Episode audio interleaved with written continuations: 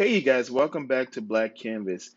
It's season three. I know it's been pretty much a lot of episodes that we've been able to work together and to talk about our feelings and things that we can work on to become better human beings. And I love the fact that in season three, I will hopefully have a chance to dive deeper into our relationships, our thoughts, our behaviors, and finding healthy tools that we can use to continue to live our best life.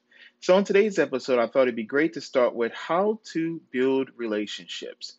And when we think of the definition of a relationship, we have to think of the concepts of what do we look for in a relationship. A lot of times we think of our connection either through blood or marriage, or for some people, our emotional or our associations between ourselves and others. When we think of that connection, it helps us to build what we call a kinship. And when I like to think of building relationships and links between myself and others, I have to be aware of how do I respond or correspond to others. And when I think of relationships, it's also like being in an alliance with, with yourself or with someone else. And it's important for us to know how we can build it and sometimes how we tear those relationships apart with our behaviors or our judgments. So today I wanted to give us some questions we can think about and also some tips that will help us in building genuine relationships. So, the first question I want us to think about is what do we look for in a relationship? And when I think of building a healthy relationship, it's about spending time trying to understand someone else's perspective.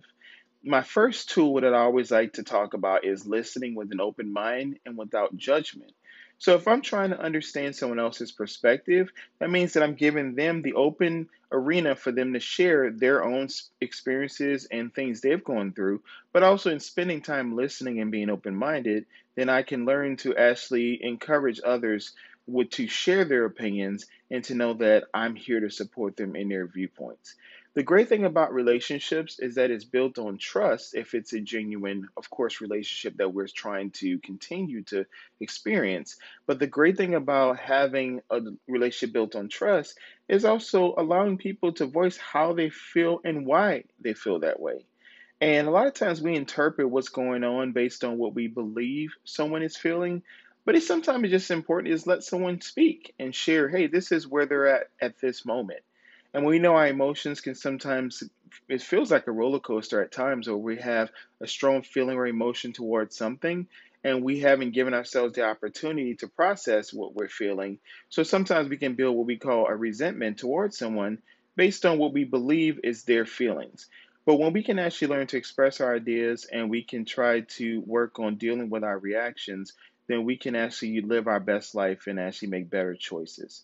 So, when expressing your ideas, it's important for us to get to the bottom line of what we're expressing, but also to show our reasons and why we're explaining what we're feeling in the moment. So, it's important for us to assess our strengths that we have in the current connections and relationships we have. So, this goes back to do I give advice or do I ask for a suggestion? Or when I think about difficult problems, when do I ask for help or do I try to do it alone? And for many individuals, both personally and professionally, you'll see people that struggle with actually asking for help and genuinely using the suggestion or advice that someone has given. Because for many individuals, you'll notice that they believe their reasoning or their thoughts are the best thoughts in that moment.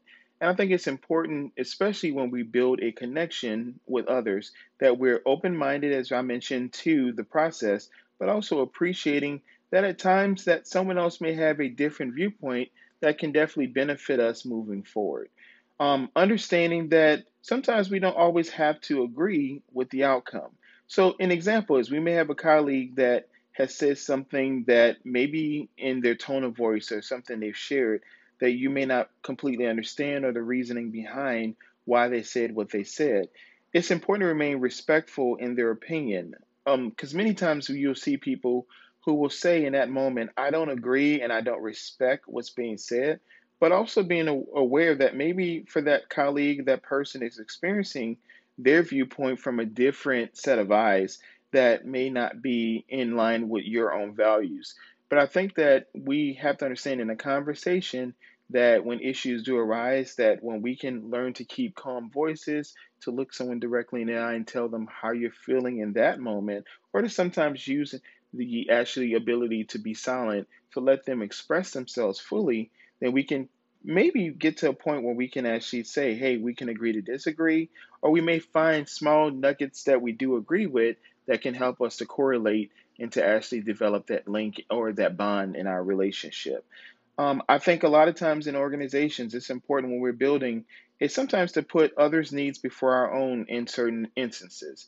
So when we think of a collective purpose that we're trying to get on the same page or our intent, we're trying to get the intent to be pure and to be in the right decision making set of minds, that we have to remember that the best interests of some teams will sometimes be more important, or sometimes your leader will ask you, What are your viewpoints? What do you think might make the situation better? And I think that's where we can then allow ourselves to use that imagination and to share what we're feeling and how we can improve it. And I think that goes back to our intent. What is our intent behind building our relationships? And when you have genuine care for your colleagues or for your friends or for yourself, then you will put forth that time and effort to make sure that you are improving your performance. And then we'll start to see it being reciprocated in other ways. And giving back is, is a great part of building a relationship. When we think of people who volunteer, I love to see people get out there and use their voices, to use their time to actually help causes. That is a way of building a genuine relationship. And we think of altruistic gifts and things that we can give or things that we can receive by just being present, by just giving of our time and ourselves. And when we can respond in those situations and not anticipate anything in return, then people can actually say, that's someone I can learn something from. And when anyone who works in a recovery program, we all know that it's important we think of sponsors and sponsees, or even if you think of people who work on jobs and you think of someone moving up to a new position, that they're going to still need your support, even if that was your colleague and you guys had the same position and they ended up now being your boss.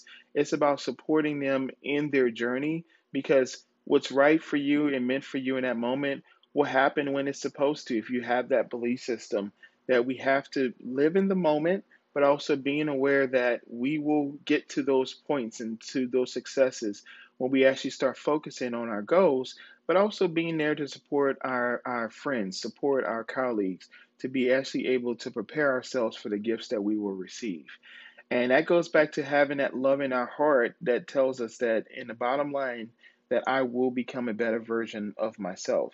And that's one of my favorite phrases to say about be a better version of yourself. And in doing that, that will help you to build genuine relationships. I know some of you guys may have suggestions on relationships you've had in the past and how it is either flourished or maybe it's dissipated in the past. I want you guys to really get into your yourself and to write and journal and keep track of where were you in that moment? How did it make you feel? How others responded to you? How do you take care of your emotions? How do you interpret what's going on in that moment? And why do I feel this way? And when will I continue to feel this way? Or if I continue to feel this way, how will I respond? I hope you guys continue to have a great rest of your week. I'm so glad to be back for season three of Black Canvas. And I want you guys to continue to love each other, to continue to support each other. Because during this pandemic and during many stressors that we've had, and we know the numbers, of course, have risen within the couple of months recently, and seeing how many people have died or how many more positive cases we've seen with COVID 19 we have to remember that in those moments that we start to build resiliency, for the ones who are still here, that we need to support each other in the grieving process, and that we need to build and expand upon our relationships by sharing our experiences. And in sharing and loving and supporting and being there and being present, that we will continue to become not only stronger, but that we can continue to be wiser and knowing how we can take care of ourselves and how we can be there to help take care of others. And let's remember, you guys, to embrace our uniqueness because the world is our canvas.